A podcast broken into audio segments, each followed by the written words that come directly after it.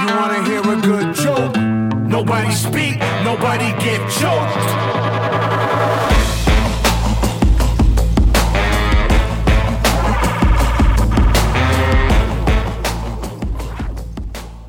Sports fans, it is Friday here on 89.1 KHOL, and Teton Sports Talk is here to bring you a little bit closer to your weekend. I'm your host, Massey Zeman, and down in Texas, it's Graham Trainer. Home of the Texas baseball Club. Rangers, part of the club dynasty, maybe. Wait, hold on a second, sports fans. We'll find out. Download our podcast, please, and follow us on Instagram. Uh, you can get our podcast on Spotify and wherever else you like to download podcasts. Where do, where do people download? We never got uh, Bezos. I don't want to get negative because we're talking about the Rangers, but Bezos rejected us. But he, he's rejected a lot of people, Yeah. especially people in need, right? Yeah, I think that's right. So is that the that is that that's the headline going into this show? The Texas Rangers are in the um, American League Championship Series. We last week we uh, yeah Final not the Four. not eight not the final four not ACL not uh, Austin City Limits Mhm. not um, anterior anterior collateral ligament Yeah. collateral ligament I think that's Got right. it? Clitoral. Nailed it. Thank you. Uh, the ALCS, the American League Championship Series, first time. I mean, this is my good news, so whatever. We're spoiler spoiler alerts. Um, first time since 2011 against the Tigers. Obviously, won that. Went to the World Series. Uh, 2010 against the Yankees. The year before that. This is the third time we've ever been in history. Is 2011 So- the same year that the Mavericks won the NBA championship? It was a hell of a year, man. That's a great year. Uh, Tony 2000 Romo was still quarterback. 2010 was my greatest year in, in sports. Well, besides Hmm. maybe 2019, where when UVA won the national title in basketball, but in football, 2010, the Saints and Alabama won the first championship of Saban six at uh, Alabama, and then That's the awesome. Saints won the. We're not talking about. We're not talking about. We're not talking about Alabama. We're talking about the Texas Rangers. All right, let's talk you. about it. How did they Bring get here? Who did they So- beat? 2011, also the year I moved to Jackson, and I feel like when I did that, I I let the Rangers down for a decade plus, and now Oh. I'm back. I've been back, and they've been healing, and now they're all the way healed. They're back to um, actually a significant spot in the playoffs. They went to the playoffs in the mid mid teen aughts, the 15, 14, 2015 range, and just made the wild card game or the ALDS, and the Blue Jays kicked our ass out of there with bat flips, and I almost broke television sets. The unwritten Um, rules. So it's The good to be it's good to be back. How how do we get here? We hired Bruce Bochy. Yep. We actually spent money in free agency on Corey Seager, Marcus Semien a couple years ago. Jacob Degrom right now. I, I'm I'm hoping he's a good um, clubhouse guy because he's had his second Tommy John surgery. He's unable to pitch or help. Max Scherzer was still a great trade, great clubhouse guy, chugging beers last night with the team. Yeah. and he might make a he might make a comeback even at his advanced age. So, um, yeah, brought up actually had a pretty good farm system. Brought up a few guys Love farm in the mean systems. in the meanwhile since we've been bad, and Adolis Garcia just getting getting a missile missile hitting Cuban. It helps. Nice. That Yeah. that that does help. Now, you wanted to lead the show with a quarterly review of our NFL picks and maybe our college football picks before we get into Yeah, we- huddle and then before we get into the Baker's dozen. Yeah, the I was saying via text. We don't call each other because I didn't No, know what Mass's voicemail was. We're friends. We It's don't true, call each true. other. Fri- friends text. We spend Clients we spend call- hours clients. we spend an hours we spend hours on Zoom together every single week. It's true. Bosses and clients call friends text, Yeah, family text. yeah. Um, anyway, the we were looking into um, oh our quarterly audit. Uh, we want to do the, the non Skip Bayless, Colin Cowherd, um, uh, embrace our the conviction of our picks and go back and say were we wrong, were we terrible, and own it. So here we go. So and and then the way we're judging this is if the playoffs started today, Correct. Would For- we be for, right? For NFL, for pro, for NFL, yes. And Okay. then the other one is like what current rank, not rank, excuse me, what current standing in each conference are these teams that we picked in college? Yeah, so we're we picked two teams to insert or to go into the championship game in college football. We picked the matchup. How how does that how is that panning out? And in the quarterly review, which is going to be a little lopsided because I don't think what the Bucks are doing are sustainable. I think the Saints might be onto something because I'm biased and that's the way I go. But let's get into it. Let's get into it. Maybe it'll flush itself out and the listeners will figure it out as we go along. Would you like to start with college football or Yeah. NFL? Let's do college. I was going to say it's going to be. If, if you've ever seen Syriana, where they're pulling out George Clooney's fingernails, it's like Massey. You have a choice. Would you like to drop the Jets right now? We have to pull your fingernails out. Would you take that? Would you Would you sit, take the release of getting rid of the Jets? Oh, um, okay. That's Yeah, I just- can't, I don't follow, but I'm sure someone will. Nobody will. okay. All right. Sounds like a late 90s early 2000s action movie, but let's let's let's move on. Let's plow through. college first. All right, college first. So in the Big 10, I have Michigan over Wisconsin in the championship game and you have Michigan over Iowa in the championship game. That is leaving out both Ohio State and Penn State. Drew Allar for Penn State. Pretty dope. Penn State's defense, pretty dope. How do you st- uh, and so what's the question here? How do I stand versus how do you stand? Yeah, I mean, we're both obviously in a good in a good spot. We've got actually a we just found out a minute ago. Breaking news: Wisconsin and Iowa are playing at Wisconsin. Gross. Uh, so that's kind of a you know this is a big that's a big heavy hitter game for how this this uh this is going to shake out. So you have the first place team in both of the Big Ten divisions, and I have the first and second place team in Iowa. Uh, Michigan is leading the what is it West East? What do they do now? East. They're east, east and west. East, yeah. So yeah, we did not pick Penn State or Ohio State. I I'm surprised that neither of us did, but it is yeah. Well, that's because Michigan has such a soft schedule besides Ohio State and Penn State. Penn State is going to have to prove it to me that they can make or hurdle over Ohio State and Michigan. I haven't seen them do it. James Franklin is the coach, but I mean, by the coach, I mean he is the coach for Penn State, meaning he's their their guy. He's the guy for Penn State. I just haven't seen it in my lifetime. I have not witnessed it, so it's hard for me to believe that Ohio State and Michigan are going to lose to Penn State when my eyeballs have not seen it. Now, Michigan has a two game season when they play Ohio State and Penn State. Ohio State has looked a little more pedestrian. Uh, their offense has n- not gotten going, although they they have the best, maybe the best wide receiver in college football with Marvin Harrison Jr. And McCormick is not, so. not really, he's not the Ohio State quarterbacks of old where he's slinging around the yard. I'm going to stick with Michigan and I'm going to stick with Wisconsin because Iowa has lost their starting quarterback. And I am not sure if they actually completed a pass to a wide receiver last week. I think that's true. I don't think they did. Oh, wide receiver. I mean, that's uh yeah, that's pretty bad. I didn't I didn't notice that. I'm not yeah, I'm not changing making any changes. I would say right now, if I were to be able to make a change, I would probably I'd stick with Michigan because I believe Michigan does host Ohio State. Did we find that out? I forgot. I'll, Yeah, they beat him in the horseshoe last year. Yeah. So it's at 30. Michigan. And obviously, Ohio State looks pedestrian, like you said, in comparison to what Michigan looks like. And yeah, I mean, Iowa, Wisconsin, it's a big game, but I'd probably, yeah, I'd probably swap out for Wisconsin. So yeah, I'm jealous. Oh, okay. So we're just doing an audit. Okay, let's let's move on. Big 12, I have Texas over Kansas State. You have Texas over Texas Tech? Gross. Yeah, that- that's Texas. Well, Massey, Massey, That is uh, so let's bad, let's dude. Massey, let's uh, let's let's let's pull the TV over a little bit to the right there. Who's the ninth place team in the Big Twelve? Is that Kansas State? And who's the sixth best team? Texas Tech. What? What happened? No, is that true? Texas Tech seemed Yes. struggled out of the gate, so I buried them early when they lost to Wyoming. Kansas State. Wyoming's amazing. Wyoming is good.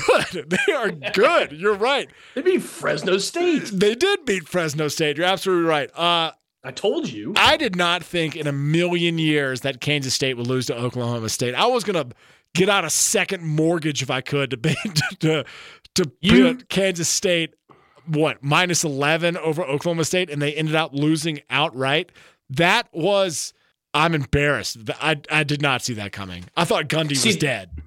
See, you're str- well. He he will be someday because I, I'd say like the mullet's dead, which is sad because he looks like a. I I feel like anyway. You were super cocky about that wild card game last week, and I I, could tell that you were like, "Oh, Graham, you picked Oklahoma State," and I was like, "Yeah, so what? I'm almost forty. I'm a man." All right, all right. Um, Texas is definitely still in it. They might. They're going to have to beat. I'm pretty sure they're going to have to beat Oklahoma. They took an an L in the Red River shootout uh, over the weekend. It was a sad. It was a sad game. I Yeah, mean, the way well, that they just gave what, that like- up at the end. Prevent defense that does not work. Does not work. Prevent defense does not work. And and Quinn Ewers, did he have two picks? I think he had two picks. Yeah, I can't believe And- Oklahoma won that game. No, it was just like I can't believe they had enough time. I mean, I can't believe they rolled. I mean, they yeah, they, the Texas defense made Dillon Gabriel look like Pat Mahomes with Tyreek Hill on the field to get Yeah. down the field and do that so quickly. The only reason that Texas is probably like, I mean, the one thing that overshadowed that by the end of the day was Miami's loss. Oh We'll my god! that, yeah, sure. we'll get into But that. yeah, oh my god! Stick around for me roasting Mario Cristobal. All right, let's go to the Pac-12. I'm not sure if we're gonna have time for the NFL quarterly, so let's just take our time on the college football quarterly review. And then next Deal. week we can do we can do the NFL. The Pac-12, I have Utah over Oregon. Don't Hmm. feel great about that since Cam Rising actually tore every single ligament in his knee. Uh, the the usual starting quarterback for Utah. Oregon, I still feel good about. They have a big one against Washington this weekend. You have Washington over USC. That is still alive. I will mention that USC has dropped from number four to number 10 in the country without losing one single game.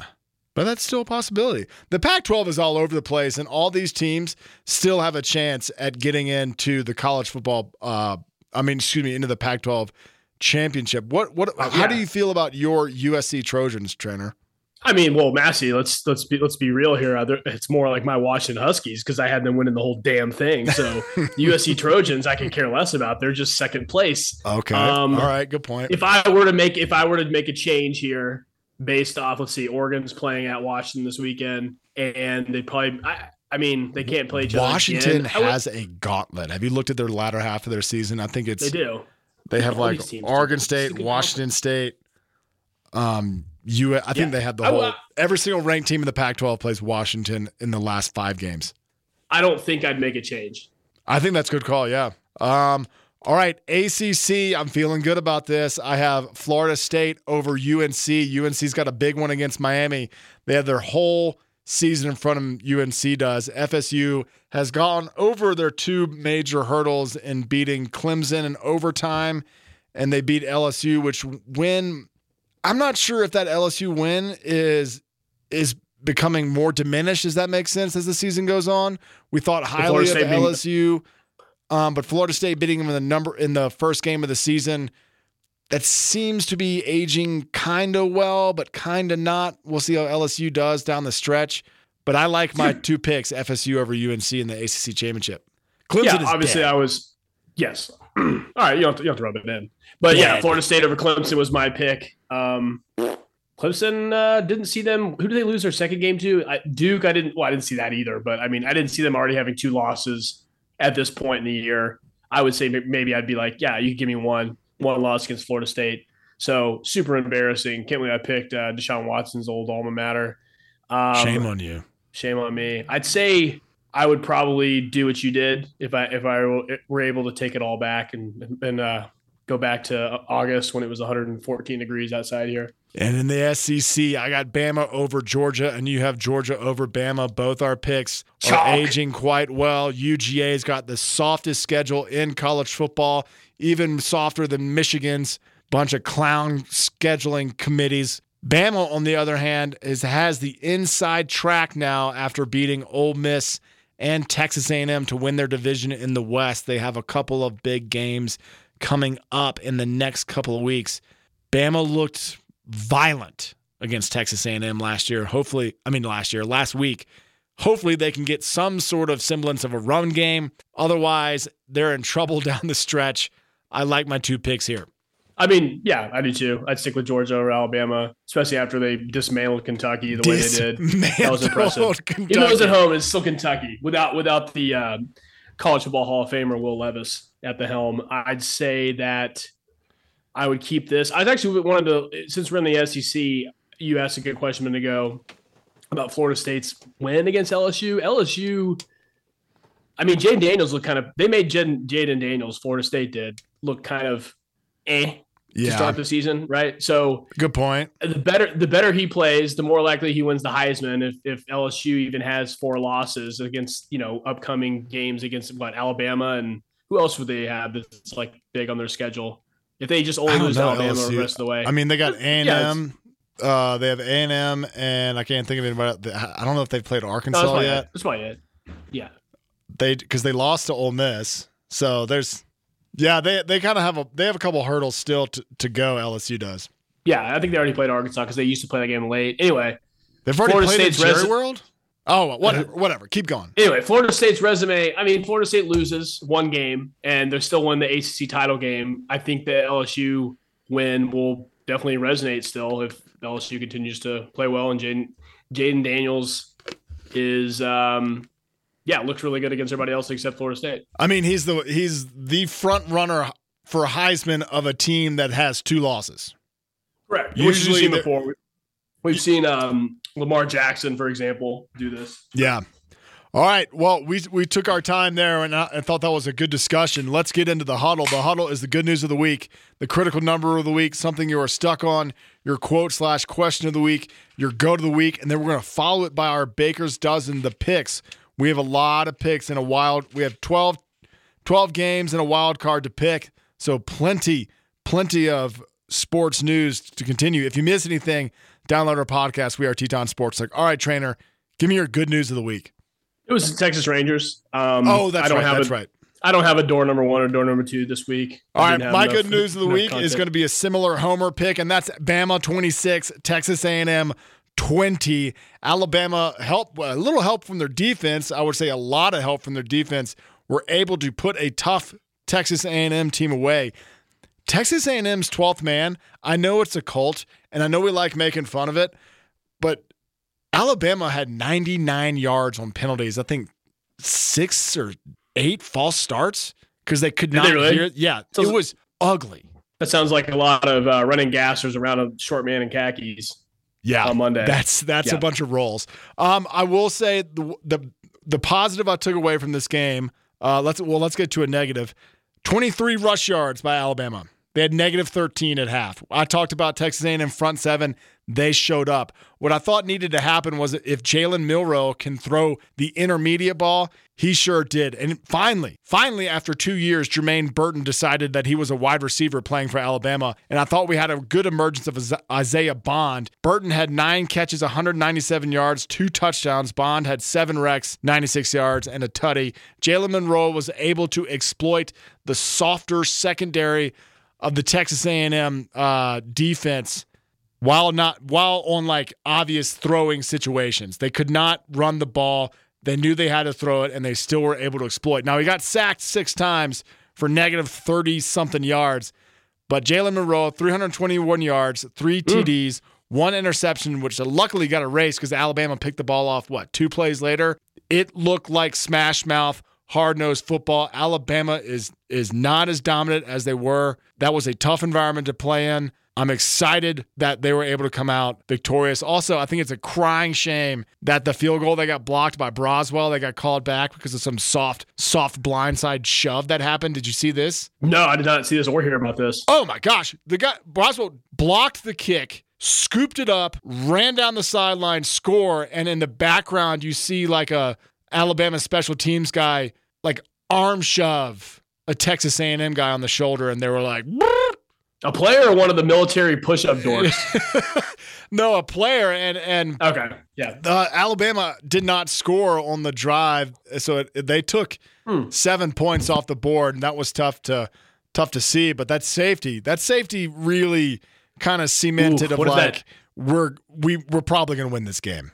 What if that touchdown is the difference in the you know the the, the computer, the rankings, the data at the end of the year? It doesn't Alabama doesn't have to do that. That's That's BCS. That's well, BCS Max Jo- stuff. We didn't know uh, last week. We, you asked where Max Johnson was from or something. I said I didn't know. Um, didn't know he was Brad Johnson's former Buccaneer great and Super Bowl champion Brad Johnson's child. This game features two quarterbacks who both. I don't. I don't know how often this happens. They had negative both yards per carry and yards in the game, which is pretty funny. That's got to be pretty rare, right? Wait, Jalen Milroe had negative yards. He was Jalen Milroe carried eight times for negative thirty-one yards for an average of negative three point nine. Well, he got sa- he got he got sacked six Well, times. yeah, but I just never see this in a box score. Twelve carries for Max, negative three yards for a point oh point three average. So, funny. It was funny ugly. box score. It was it was drag out knockout football, and I said I said if Bama scored 25, they could win this game. They scored 26 and won the game. So hey, hey, Saban Saban looks good. He's got these black. He's got the uh, this press his uh, post game. He's got these black sleeves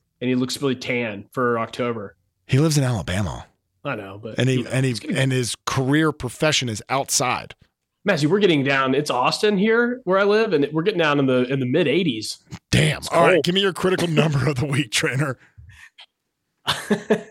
uh, 2,568. The amount of yards Caleb Williams has thrown. Uh, that's not that's not a bad guess. This is the amount of yards the Dolphins, Miami Dolphins, the better of the Miami football teams, Yes. if you know what I'm saying, guys, uh, have have, have uh, most scrimmage. This is the amount of scrimmage yards they have so far through week five. The most scrimmage yards first through the first five games in NFL history. The other three teams behind them are the 2000 Rams, the 2011 Be- Patriots, Wait, and wait, the wait. 2000 Rams best Uh-huh. show on turf, right? Best, 2008. best show on turf. Kurt Warner, 2011 Patriots, Massey, who's the quarterback, I believe if that was get Tom Brady. 2013 Broncos. Remember this guy? I believe Big that was. Peyton Manning. Is Tua a Hall of Famer already? Tua is not a Hall of Famer already. He's going to need some hardware. These guys that. are. These guys were. These guys were. Yeah. Well, hey, Yeah. you're gonna have to. You're gonna have to win some more games. Stats. Stats are hardware, Massey. Stats equal hardware. I don't think Mike McDaniel's has gotten any trophy for any of the statistical anomalies that he's able to produce this year, but maybe. I think you win Ask an him. award on Madden. Coaches are different. All right, my critical number of the week. You ready for this? Always. In the last two games, can you give me this per can you name this QB? 260 yards, zero touchdowns, four interceptions. Dak Prescott. That is Mac Jones. Mm. Yeah. Well, I was off by. What was I off by? Did- Does Dak have one more interception than that? I don't know. But over the last two games, uh, the Patriots have been outscored a combined 72 to 3. This is their first back to back 30 point loss since 1970. Now, there are a lot of depressing stats that are coming out of this, uh, let's call it Tom Brady void that the Patriots fans find themselves in. And there, I would go through them, but they're so ridiculous that it's like it's, it's skewed because of Tom Brady and how good he was but the Pats are falling back down to to, to reality here in the post Tom Brady era. Just saying, my Bill Belichick uh, is aging very well. He he th- still thinks he's got an eye for cheap talent and underrated and underrated players. I think it's time for all the former Pats talking heads to go on television and discuss the Patriot way and the culture of the locker room, something they haven't been in for 10 or 15 years. I think that is what is going to get this Patriots team to turn around.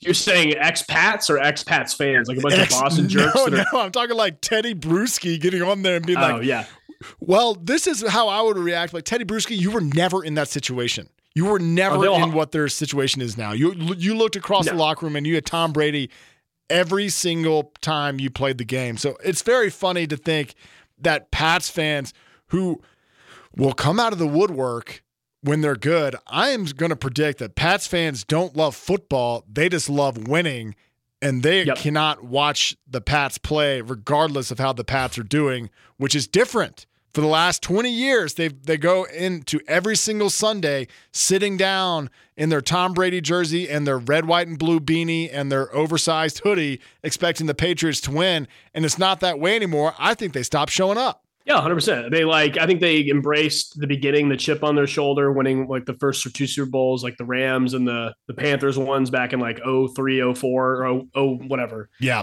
And then it, it was like chip on a soul. I we it was socks and socks and pads, no respect. And then it became like they're actually just like they won six. And then it became they were spoiled brats. And now like I don't think they can definitely handle being this bad because they can't talk crap anymore and there's no more winning. I don't think besides when the Cowboys were really good, which was like eight nine, you know, 1990 to like 1995, the Pats have never been this bad in my lifetime. They were they went to the Super Bowl, lost to the to the Bears and the you know the famous Bears team, 85. 85 Bears. And then they were bad for a few years during those early 90s. And they were good again because they got Pete Carroll and they got Drew Bledsoe. And then after that, it was like the Tom Brady era. So I've just, it's awesome. I'm so glad they're so I'm bad. stoked the Pats fans have to suffer. Welcome to the real finally. real football fandom. Like this is this is how this goes. Yeah, I could see, and I could see stopping average, um, you know, Mc, McBoyle on the on the street, and he's like, "Oh, we were bad. We hey, we were we were bad in the late '90s too." And it's like, No, you guys weren't. You guys went to the Super Bowl and lost to Brett Favre. You just don't remember because you didn't give a crap because you hadn't won three Super Bowls already when you joined the bandwagon. Well said. All right, trainer, give me your stuck on for the week. So I had a stuck on. I changed it to question because I thought I was going to come back and do a stuck on, but I'll use my original. This is my stuck on. It's also a question to you. All right. Um, UVA 100% hired a complete turd as a head coach, and Tony Elliott just a wretched and ghastly choice, bringing him in from Clemson. Sorry, I picked Clemson again in the big preseason. Uh, my question is, how much better off would we be, Virginia football? Still saying we until the, the program's gone, uh, with Brett Brett Vegetables uh, as the coach. Do you think he would have like at least had us Vegetables? Brent Venables? V- Venables? Yeah, it was, it was stupid, but throwaway Brent- joke. Um, Wait, Brent Brent Venables as a coach of UVA? yeah, if you switch the Clemson OC and DC, and we got Brett Venables and Tony Elliott went to Oklahoma. Hypothetical, total hypothetical. I think Oklahoma would still be bad. I've been wrong on every single take I've had about Brent Venables. I just learned today that he runs scout team quarterback with no pads. Um, I thought Brent Venables was just a rah rah Dabo coattails guy, and he proved me wrong this this weekend. Let's see what he can do the rest of the season. Maybe this- my my take week. will age well, but you'd have to see that there'd be some sort of le- uh, level of toughness that Tony Elliott does not Okay. bring. Um, The defense would be okay. yeah, what we had with Bron- what Virginia had with Bronco Mendenhall was pretty much skilled skilled quarterback position. We had Bryce um, Bryce Young Hall. Oh my God, Perkins. Bryce Perkins. Perkins. Oh my, I just had. Um, and Brennan Armstrong, who is not showing anything since he left Virginia or the first year he was under Tony Elliott at Virginia. He got benched Fair. he got Fair. benched at NC State, but he was t- being talked about quite a bit as an NFL draft pick. His his draft stock has plummeted since then. I just think that there would have been a little more of an identity when you watch Virginia football. Like, I'm not sure who I'm watching. Am I watching a tough team? Am I watching a tough D? Am I watching a oh our offensive line is decent, but our skill positions are pretty good? With Bronco Mendenhall, we had a great wide receiving core with a de- like a pretty decent quarterback. We don't have any of that right now. No, we're you're watching something uh, in between. Like this, the the floor is that what's that Bishop Sycamore that fake fake yeah, college yeah, fake somewhere in between that somewhere in between that and Virginia Tech present day Virginia Tech that is And we're not going to be Virginia Tech, and they suck. Sorry, I just got pissed. I got pissed about a game in November. Okay, yeah, uh, yeah. no okay. but Massey we've we're on a heater we, we won one game in a row William and Mary. That's a science school. They have more. They have more microscopes and athletes at William and Mary. Okay, all right. fact So this stuck on. Um, this stuck on is is going to be interesting because I'm not sure how many people noticed it, but I was watching Monday Night Football between the Raiders and the Packers. oh what, what were you nursing why did you waste your time with that I'm telling you, I'm telling you. And I was watching it with my in-laws who know nothing about football, but at the two-minute warning. were, they, were they like I'm never watching this sport again no, no, they just know that I like to watch it, and so like if we're all together, it's usually it's usually they pick what's on television, but I get I get like Sunday and Monday nights. No one comes near me on Saturday. I'm like, hey, leave me alone. It's Saturday, but uh, I want to talk about how Josh McDaniels is an absolute dum dum. Okay Okay, so here was the scenario fourth and short on the Green Bay 40 yard line. The two minute warning has just happened, right? Mhm. They are up four with two minutes left. Four. He, instead of going for it on fourth and short, if he would have made the first down, I think Green Bay only had one timeout left. He was going to be able to bleed the clock and basically win the game. Give himself uh, another set of downs with a chance to make another first down to bleed the clock out. He elects to kick a field goal to go up seven. Now let's do some football math here. He kicked a field goal to go up to try to go up from a one score game to a one score game from four to seven. Green Bay had to score a touchdown regardless of the outcome of this kick in order to win this game. Green Bay could have gone down there, scored a touchdown, and converted a two point conversion, and still won the game. Now, what happened? The field goal hit the upright. No points were scored. Green Bay, who's pretty inept, Jordan Love may stink. Raiders go on to win the game regardless. But it was just like, what are you doing? How you, you, even had the two minute warning to think about this. Who is the person talking in your ear saying go for the field goal hmm. to go from one score game to one score game, or are you just that dumb? You have to if you're the the game is on the line, you need six inches. You would like to go from four points to seven points, and Green Bay has to score a touchdown regardless and can win the game regardless of the outcome of this field goal. What a waste! What a waste of a of a head coach hire that Josh McDaniels is. He's an absolute fraud. Coming from the Bill Belichick coaching tree, I might add. Yeah, it's fair enough. I think somebody, an intern, maybe it was Mark Davis. He sent him. He Googled this. I just Googled this on my own. Pretty smart guy.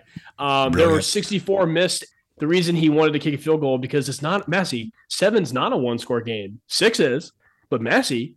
64 missed PATs last year. That's 94.65% conversion rate. So he thought maybe there was a 5.35 do some math, right? Nine four five nine four point three five is You're as is big as a math guy as Josh McDaniels is. That is a dumb. That is a dumb counter argument. That's Josh reasoning. McDaniels is dumb. Smart.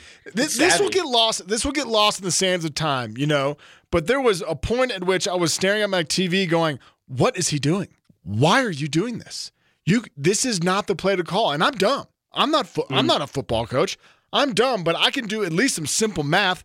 Stupid. Hurricanes. The Hurricanes. The Hurricanes saved him. Um, yeah, I didn't even notice this happen. That's great. I think maybe he's forming an alliance to get fired. Kind of like when um, what's his name? Um, God, oh, Lane Kiffin. He kicked a 70 plus yard field goal with. Remember Janikowski, who used to smoke cigars at Florida State on the sideline? Yeah. No. He kicked a. He attempted a 70 plus yard field goal. Got fired like a week later. So he was just like, I'm just gonna poop all over the field to get fired because he and Belichick they want to go into business together somewhere. They got something cooking behind the scenes, Massey. Yeah, there, there is a lot of that that Bill Belichick sends out his minions to go wreck other teams and steal other secrets and bring them back. All right, we got to move on though. Give me your quote slash question of the week, Trainer. I'm sorry. um, let me get back to my notes here. I got really excited about that. Um, the Bill Belichick minions. No, just just looking stuff up. The looking up the PAT percentage from last year. I was curious. Been always been curious about that. If if Deion stays there, Colorado is going to be Alabama. Oh God, somebody, somebody hyping up Deion. I'll give you. I'll some. He he likes to eat popcorn. Oh, T- He's wor- To. Oh wow, that was good. Just one hint. Well, T- To To let out Shedeur Sanders on the field before they got smashed by Oregon. So oh, this is biased. yeah, Okay. so To has been adjacent to that team for for a long time. I, I just like dumb quotes. I like dumb quotes, right. especially when he's wearing sun. He's wearing sunglasses indoors during a podcast. Like you know, it's doing like, doing sit ups. All right, so Yeah. my quote of the week comes from Bob Stoops. After he lost to Georgia 51 to 13, he said, quote, I just encourage fans to donate more. I can promise you in Georgia, they bought some pretty good players. You're allowed to do that these days. There are two things Mm. I don't like about this quote. One, he's kind of calling his players not as good as Georgia players. All right, you can interpret it that way. yeah, they, they, you know, they showed that. Yeah, which was evident by the 51 to 13 outcome. Number two is what I'm mad, what I'm really actually mad about is that Georgia fans acting like this is an untrue statement. I did not know Hmm. Georgia fans were this dumb and soft. I knew their schedule was Ooh. soft. I did not know they were this mentally soft for a, a coach to come on and say Georgia's got good players because they bought them all. And they're like, well, we won two national championships, so they just want to come win. Yeah, maybe. But also maybe you bought players because you're because that's what is allowed to do. You were doing it before the NIL, and now with the NIL legal, you still don't think that you pay for players? Like, what are we talking about? You should go on television and say, yeah, I can either make your kid a bunch of money here at Georgia, or I can prep him for the draft and make him a bunch of money. Before NIL, Nick Saban sat in everybody's living room and said, I can make you a millionaire in four years. Is that something you'd be interested in? Like there was a there, money has been talking and been being driven down these recruits' throats since the beginning of of time, really, but obviously not like in college football history. But it's ever since the NFL salaries have have risen and risen and risen. college coaches look at parents and say, I can change you and give you generational wealth in four years if your kid comes and plays with me. That has always happened. And Georgia fans are like up in arms because Bob Stoops says, Hey, you know, it's uh, I'd really like some more money to get some better players. Talking to his Kentucky fan base, and Georgia was so dumb they thought they were taking a shot at them. So you're saying that the Georgia fans are being like defensive, like they're saying that's not true. That's the reason why they're talented. Yeah, yeah. Is they're that- like, "No, that's So not they have so much talent. That's not true. That- we won so- two so national what is it? Playing playing in between some bushes and wearing black and red and, and, and Christ is Christ involved? Is he the one? He's he's blessed these players. It's the it's, Lord it's, has blessed it's them. U- Ug- and between the hedges is why they go to Georgia to play football. Like, give me a break. All right, Trainer. Sorry, I had to I had to just rant right there. Give me your go to the week, and then we got to get to the Baker's dozen. God, preach! I think I actually forgot a goat. So move on. It's Let's got just say Max Scherzer, Max Scherzer for chugging beers and being a being a great clubhouse guy. we got to address Miami and Mario Cristobal. Oh yeah, perfect. Let's just i I'll, I'll I'll accept that one as mine. Okay, uh, the Hurricanes are paying eighty million dollars to this man over the next ten years. Um, he had the worst, worst play call, uh, even worse than Josh McDaniels. With 36 mm-hmm. seconds left, Mario Cristobal elected to run the ball instead of line up in victory formation. Now, for people that don't know, there is 40 seconds on a play clock, meaning if Mario Cristobal ran the play, it could be any single play, and they maintained possession of the ball, they could they could win the game. Excuse me, let me retract that. It was 36 seconds left on the game clock. There was 40 sec- seconds left on the play clock, meaning the play clock was dead. It was not in consideration. They didn't even have to hike the football. If he would have never said hut, Miami would have won the game. But usually, what people do is they go into what is called victory formation. You know what victory formation is, trainer? You know what happens after you do victory formation? You go home and you you have uh you do stuff with your girlfriend. Yeah, you win. You win. And you go out and celebrate. Instead, he ran the ball, fumbled Georgia Tech, who, might I add, lost a bowling green last week or two weeks ago, gets the fumble. In two plays, goes 70 something yards, scores with two seconds left. Miami, who has their entire season in front of them, entire season in front of them to make a case to get to the college football playoff. They, of course, have to win the ACC. But this weekend, they're at UNC. Then they play. They have Clemson at home, UVA at NC State, at Florida State, which everyone had circled on their calendars. Louisville is no is no slouch either after beating Notre Dame last week, and Boston College. I now. Oh, top fifteen team. I am now going to tell you this. Vegas at the beginning of the year had Miami's win total at seven and a half. I would take the under on that. I think they lose every single meaningful game after the epic collapse against Georgia Tech. I think they have no fan base. So I just don't think that anybody is going to show up after watching what they did. Oh, and here's this fun stat. Do you remember the Texas A&M game where they ended up beating Texas A&M? Yeah. Well, if you bought a Texas A&M ticket to go to that game at Miami Stadium, you know they had a buy one get one free. This was the get one free game. If you bought a ticket for the Texas A&M game, you got the That's Georgia right. Tech game for That's free. right. Like, what are we doing? Oh, it was so embarrassing. It was so Unreal. embarrassing. Yeah, so good. No, I mean, um, what did he say? He said we we talk about two hands on the ball. Threw his threw his players under the bus right away. This this Mario. We we practiced so two hands on the ball like like the play calling was not not the problem here. I mean, I was trying to look up when you were talking. I was try, I was listening, but I was trying to look up the most improbable wins in college football history and see if this is if this has got to be it with with a with a bullet, right? it had improbable been finishes, 99 like finishes, like there's no chance, like that. Yeah, ninety nine point nine nine nine nine percent chance of winning repeating, for of course. And it's not like we talk about NIL, but there's not there's not incentive plans in college football contracts where if they get 100 yards rushing, they get you know $100,000. So it's like, oh, let's stick it to the owner and get this kid an extra two yards for $100,000. There's you know, it's just Yeah. it's it, it's baffling. And yeah, good for Georgia Tech for for uh, coming back and making making uh making the most of it at the end. All right, let's get to the Baker's dozen. We we have uh, some time to discuss. We'll front load it with the games that we like the most, and then we'll back load it with some that we can just give you the picks that you can take straight to the bank. Because I am Hmm. 37 and 34. 34 and 37. I forget what my record is. You're one game better than I am, but we're 37 okay go ahead 37 and 35 and 2 for yourself sick. 38 34 and 2 Uh, for soccer fans at home, yes, two is a tie. Oh, right, right, right. Yes, Correct. of course. It's of just course. like that. Um, you have been the consistent, except for last last week. I had a big old run through the college world. You've been the um, mark of consistency for college, and I've been the mark of consistency for the NFL. And we're you know hovering around that a little above 500 mark. I I am so baffled with this call. I don't think I picked any winners. I wrote down a bunch of notes, and I'm not sure. I'm not sure of anything in college football these days uh, as we as we get to the midpoint of the season. But let's let's uh let's start it off in Seattle, where or, number eight Oregon is five and zero. They're playing number seven Washington, who's also five and zero. Washington is favored by a field goal in this game. It is at home. The over under 67 and a half. I think they're going to bash bash that over. Um so Oregon head coach Dan Lanning, QB Bo Nix, they're making a very big push for Bo Nix to win the Heisman.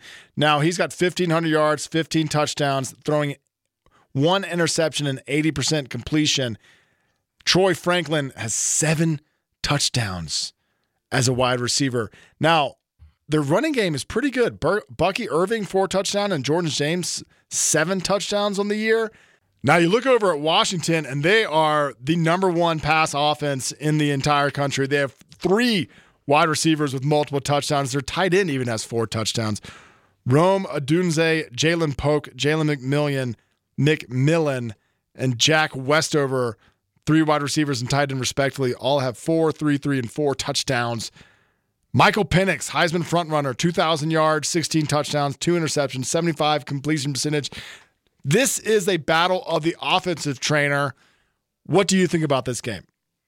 Yeah, so yeah, you said Odunze. I've seen a lot of stuff coming out about him being like the second or third best receiver coming out of this class behind Marvin Harrison and somebody from LSU. And I'm forgetting his name. Anyway, not, this is not about LSU right now. So you've, I mean, you clearly have said all all the stuff. I don't. There's not really much I can add on to this. I do want to hop in and do a little quick uh, boneyard shuffle my teams up, Massey. Okay. Uh, uh, uh, I'm gonna get ahead of this, and I'm gonna take Bo no picks and Oregon. I'm gonna kick Quinn Ewers and Sark out of my teams. They're going to the boneyard. Oregon for UT. I got to do this. I, this is this is called strategy, as, as the uh, Whoa. adults say. Keeping USC there. Interesting. We'll we'll see. The winner of this game does have the inside track in the Pac 12. Both the teams' schedule is backloaded. The back half of their schedules, they play the gauntlet of the uh, Pac 12. Oregon ranks number six overall in defense. They did give up 30 to Texas Tech.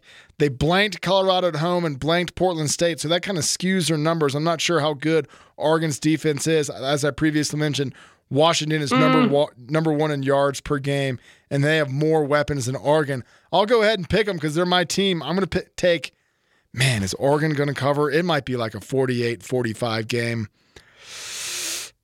Ooh, I'll take Washington in the points. I think that I think that offense is explosive enough to expose some of the weaknesses that Oregon has on defense, which is not a lot. Which is not a lot. So my Texas Tech uh, Red Raiders, um, I picked them to finish second in the Big 12. They're actually really good, just based off that uh, prediction I had. Um, that was at Lubbock, where they're going to give up. Oregon is they're going to give up a million yards. That's just the way it works in the in the the continuous air raid legacies uh, planted by the Pirate a long time ago. I like Oregon's defense. They do have, I think, like you said, they're good with um, holding pass yards allowed. I think Michael Penix will be put into check here, and they didn't play all that great against Arizona. They both had bye weeks last week, so both idle. So Oregon coming off, and they're both coming on bye week, so a lot of time to prepare. I'll take Oregon, and I get the points. All right, we got number 18 UC, staying in the Pac-12. We have number 18 UCLA. They're 4 and 1 with their only loss to Utah. At number 15 Oregon State who is 5 and 1 and their only loss to Washington State. Oregon State is favored by 4.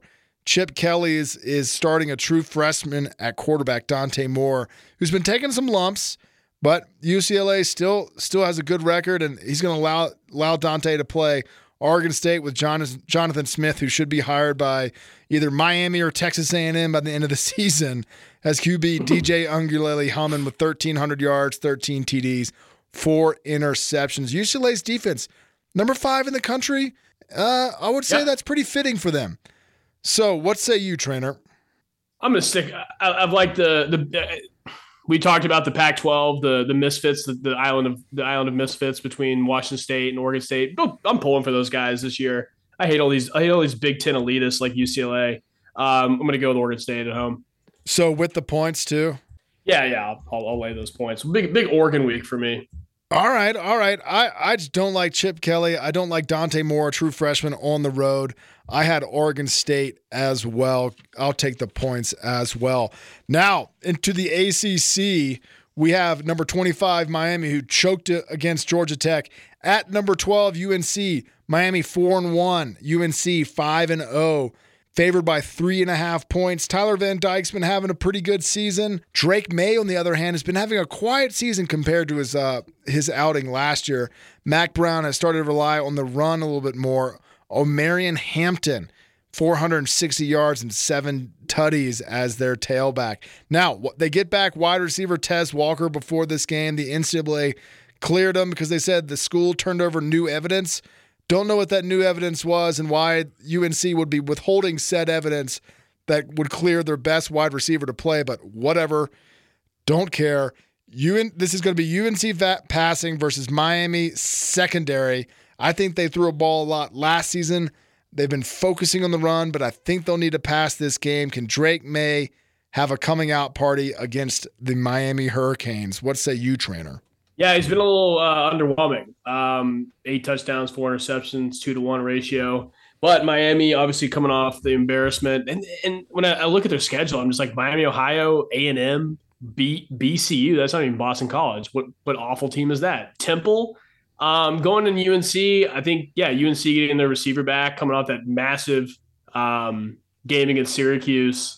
And UNC just has they're better tested. They play South Carolina at the end of the year. Like they, Yep. they hosted Minnesota. I like UNC. I, I I agree. I'll take UNC in the points. Miami is pretty well balanced between running and passing. They have a good run defense. They're third against the run, so it's really going to have to be Drake Maye. I think Drake Maye gets it with Tez Walker. All right, number 10, USC 6 and 0 behind Heisman winning quarterback Caleb Williams and that Lincoln Riley, that guy from Oklahoma. They are at number 21 Notre Dame, who was 5 and 2 with a loss to Ohio State and Louisville. Marcus Freeman and Sam Hartman have been regressing. I told you last week that Sam Hartman struggled against the Louisville defense when he was at Wake Forest. Well, he did it again. He had th- two TDs and three interceptions and was sacked five times. Now, I say he's regressed. He threw one touchdown pass against Ohio State, zero against Duke. Uh, He had two TD passes against Louisville, but that kind of cancels itself out with the three interceptions that he threw out. USC, same sort of thing. Now, Caleb Williams has been electric. He has 1,800 yards, 22 touchdowns, and one interception, but he really struggled against an Arizona team that took three overtimes to win them. He had a pedestrian game with 14 of 25, one touchdown, and took four sacks against Arizona. I think this is a, a hard game to pick. Notre Dame favored by three, and USC's defense can't tackle, and Sam Hartman is ice cold. What say I you, think you should pick it first. Oh man. Does Caleb Williams show up? Does Notre Dame even have anything to play for anymore besides the the Citrus Bowl? Like this is really stinking hard for me to do. this is really hard. This is Wait, I mean, what's wrong with the it- Citrus Bowl? That used to be UVA's ceiling. yeah, well, you know, different strokes for different folks. I'm going to say Mm. USC covers. I, I, I just don't think Notre Dame, I just don't think Ohio State's offense is that good. I don't think Louisville's offense is as good as they showed against uh, Notre Dame. I think Caleb Williams steps up in this game while it is on the road. I think Notre Dame fans are are kind of like Patriots Patriots fans in a, in a way. It's Mhm. got to be it's got to be If- USC is going to cover that three, and Caleb Williams should now should have have a Heisman Trophy moment here. I hate Notre Dame. I hate Notre Dame culture more than you know. Pretty much, there's not that many things. Yankee baseball culture, Duke basketball. There's not much else. I hate more. I It's my hate least favorite college. I hate. that. Duke basketball. I do think they'll show up as fans. I do think Notre Dame still wants to show up against USC because it's USC. If this was Oregon or Washington going into Notre Dame and Notre Dame was five and two, I wouldn't feel like they have as much pride on the line to play for this. I will take Notre Dame. Having said that, I think that they can shut down the pass a little bit and they can score on USC. Sam Hartman has a get right game. God, he looks so cute. Um, I think this will be the game they redeem themselves by losing to Ohio State at home. Probably should have won that game. And Notre Dame goes to six and two, playing for the Citrus Bowl. All right, we're gonna have to rifle through the next games. Texas A&M at number 19, Tennessee. Texas A&M four and two losses to uh, Bama and Miami. Tennessee four and one lost on the road to Florida. Tennessee is favored by three and a half. Can Jimbo Fisher and Max Johns- Johnson get it? Woo! Max Johnson get it going against Josh Heupel and Joe Milton on the road in Knoxville. Go ahead, trainer. I'm dying. All right, all right, all right, all right. Joe Milton. Um, well, they won two in a row. They beat South Carolina at home. They've only lost at Florida. They beat they beat a really really uh, really chippy UVA team back in September near Labor Day. Yeah. Um, I'll, I'll go with uh, I'll go Tennessee to cover at home. Even though I think A and M, yeah, they did play Alabama admirably last week, but that was in College Station where the Colt is. Yeah, I think Texas A&M's strength is their front seven. I'm I'm not sure if Joe Milton Joe Milton's going to have to do the mid tier balls like uh, Jason uh, Milroe did against Texas A&M. I'm not sure if A&M's got it in them to go into Knoxville at Hmm. one at a uh, 3:30 kickoff CBS game and and cover this spread. I'll take um I'll take Tennessee. All right. Have we disagreed on anything? Let's go to Missouri. That's why. That's why I had you pick. I had you pick USC Notre Dame first, so I could talk myself into Notre Dame, and then I started like actually going through it, and I was like, yeah, I can. I can buy this crap. I can sell myself. All right, let's. uh We're gonna have to just rifle through. Uh, let's just talk it's about okay because the one. NFL. I, I don't want to spend much time on the Cowboys anyway, so let's just rifle. Okay, uh Missouri five and one lost to LSU. Somehow they're not in the top twenty five, but Kentucky still is. They remain at twenty four. They're five and one after getting smoked by Georgia on the road. Missouri's at Kentucky. Kentucky's favored by two and a half. Both teams are coming off a loss. Brady Cook looked pretty good against LSU. He had two interceptions against that pitiful defense, which leaves me some concern. Devin Leary, NC State transfer. They thought it was the second coming of Will Levis. So far, not the case. Can Missouri stop Ray Davis? That's U- University of Kentucky's running back who has eight rushing touchdowns and four touchdowns receiving. Hmm. What say you, trainer?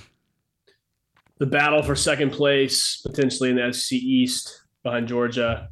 Um, Kentucky at home. They've hosted and beaten Florida, Eastern Kentucky, and Ark and AKR. What the hell is that? Arkansas River Rock or? Where's Bill Clinton from? I don't know. Arkansas.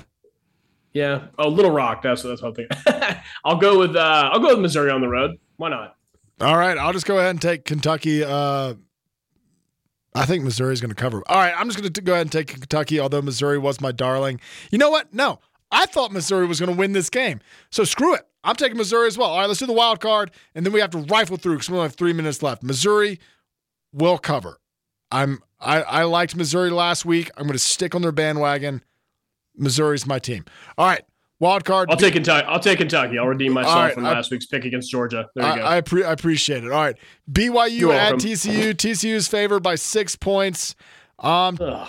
I think I, I'm fading TCU. How many points for who? Six for TCU. Six points for TCU. You're fading TCU, so you don't want TCU. No, I don't want TCU. They just lost their starting quarterback, Oh, yeah. Chandler Morris. You love you love BYU. Yeah, so I I'll take, love I'll take forward strong. All right. I'm uh, I'm just gonna list out the uh, the teams, and you're gonna give me a pick. You ready? Dallas Yep. favored by two on the road at the LA Chargers. Chargers. Um. Yeah, the Chargers are going to win outright. Damn it. I'll just pick Dallas. All right. Seattle at Cincinnati. Seattle at Cincinnati. Cincinnati's favored by three at home. I'm taking Cincy. Joe Yeah, I like, I like Seattle. Yeah, no, no, uh, Joe- no, they're not back since since he's not back, folks. Detroit at Tampa Bay. Detroit favored by a field goal. Detroit is the third best team in the NFC. I'll take Detroit because I hate Baker Mayfield and Tampa Bay. Tampa Bay at home against Detroit. Um, they're not the Eagles. Detroit is not. Tampa Bay will cover this. Nolans Favored by one and a half at Houston. Nolans in the point, says Massey. Ooh, the Katrina game. Too soon? No, dude. Um, People don't forget. Houston. Indianapolis at Jacksonville. Jacksonville favored by four. Mm, Gardner Minshew revenge game. Uh, nah, I like the Jags. Sorry. They beat up on the Bills one. in London. They might have a little bit of jet lag coming back. I'll take Gardner Minshew. Oh, Philadelphia. Oh, every- Philadelphia is favored by seven at the New York Jets. That number could not be big enough. Philadelphia is going to pound the Jets. All right, we'll agree on one NFL game. Philly. Sports fans, that is all the time we have. We're going to have to figure out a way to talk about football more, but we really appreciate you tuning in. If you didn't catch us on 89.1 KHOL, download our podcast wherever podcasts are available. Rate and review. We are Teton Sports Talk. All right. Trainer, thank you as always. That's it. And that's all. Bye.